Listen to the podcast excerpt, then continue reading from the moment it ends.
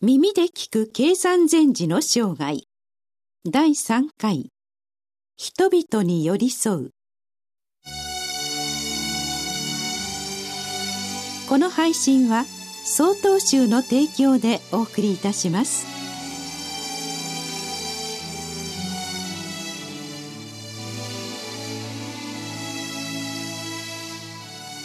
昭和元年1312年。経山禅師は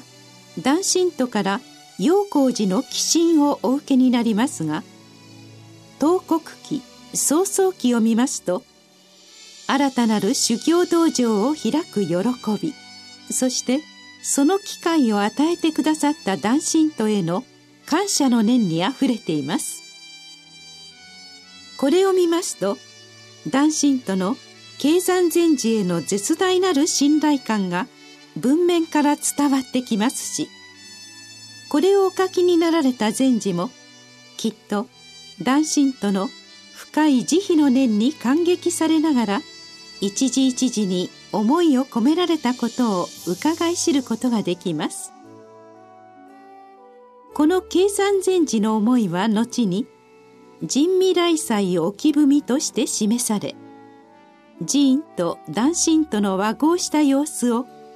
水と魚が自然に混じり合う姿に例え。両者が未来永劫一味同心であることをお弟子様たちに伝えられることとなります。その教えとは信仰の厚い男神とが信心を持続しうる限り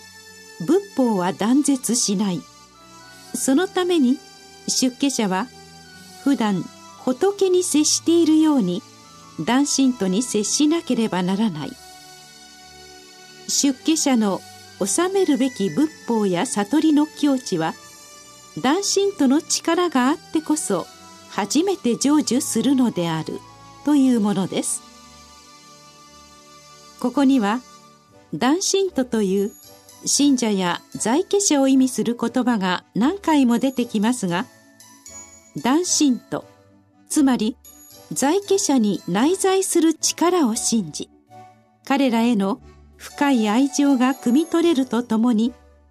在家者にも信心を持続することを促しているのです。仏教を信じる心を持ってほしい。仏教に対する尊敬の念がないとお互いに行動を共にできない。というようなことを明言されています。つまりどちらかの一方通行的な慈悲ではなくお互いがお互いを信じ合う気持ちを抱き続け未来永劫まで伝えていくことに経山禅師は重きを置かれているのです。このほかに人未来祭置き踏みには曹洞宗や陽光寺を崇敬しない多門がいることから出家在家が一味同心にならなければならないとしてありさらにこの置き踏みを出家在家用に2通作成し未来祭までの師団和合の鏡にせよと示されています。修行道場の厳しい規則を記す計算審議にも男神ととの触れ合いについて説かれておりすべて男神との希望に従い経文を読受し仏菩薩の徳を称賛する儀式を行うようにとされています。例えば審議歓迎歳末寛銀札の中にもろもろの主情に接するの自信を巡らして等しく理祭軍本の妙行を主する者なりとあるのも経山禅師のお気持ちが如実に現れている箇所なのです。つまりいかにして男神との信心懸命に曹洞宗の教えを信じようとする心に報いるかに経山禅師は心を砕かれていたのです。こうして経山禅師は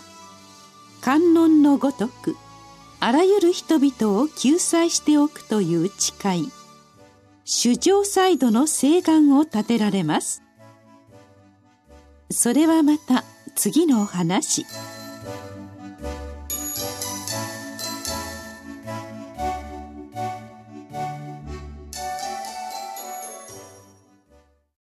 次回の配信は6月10日です。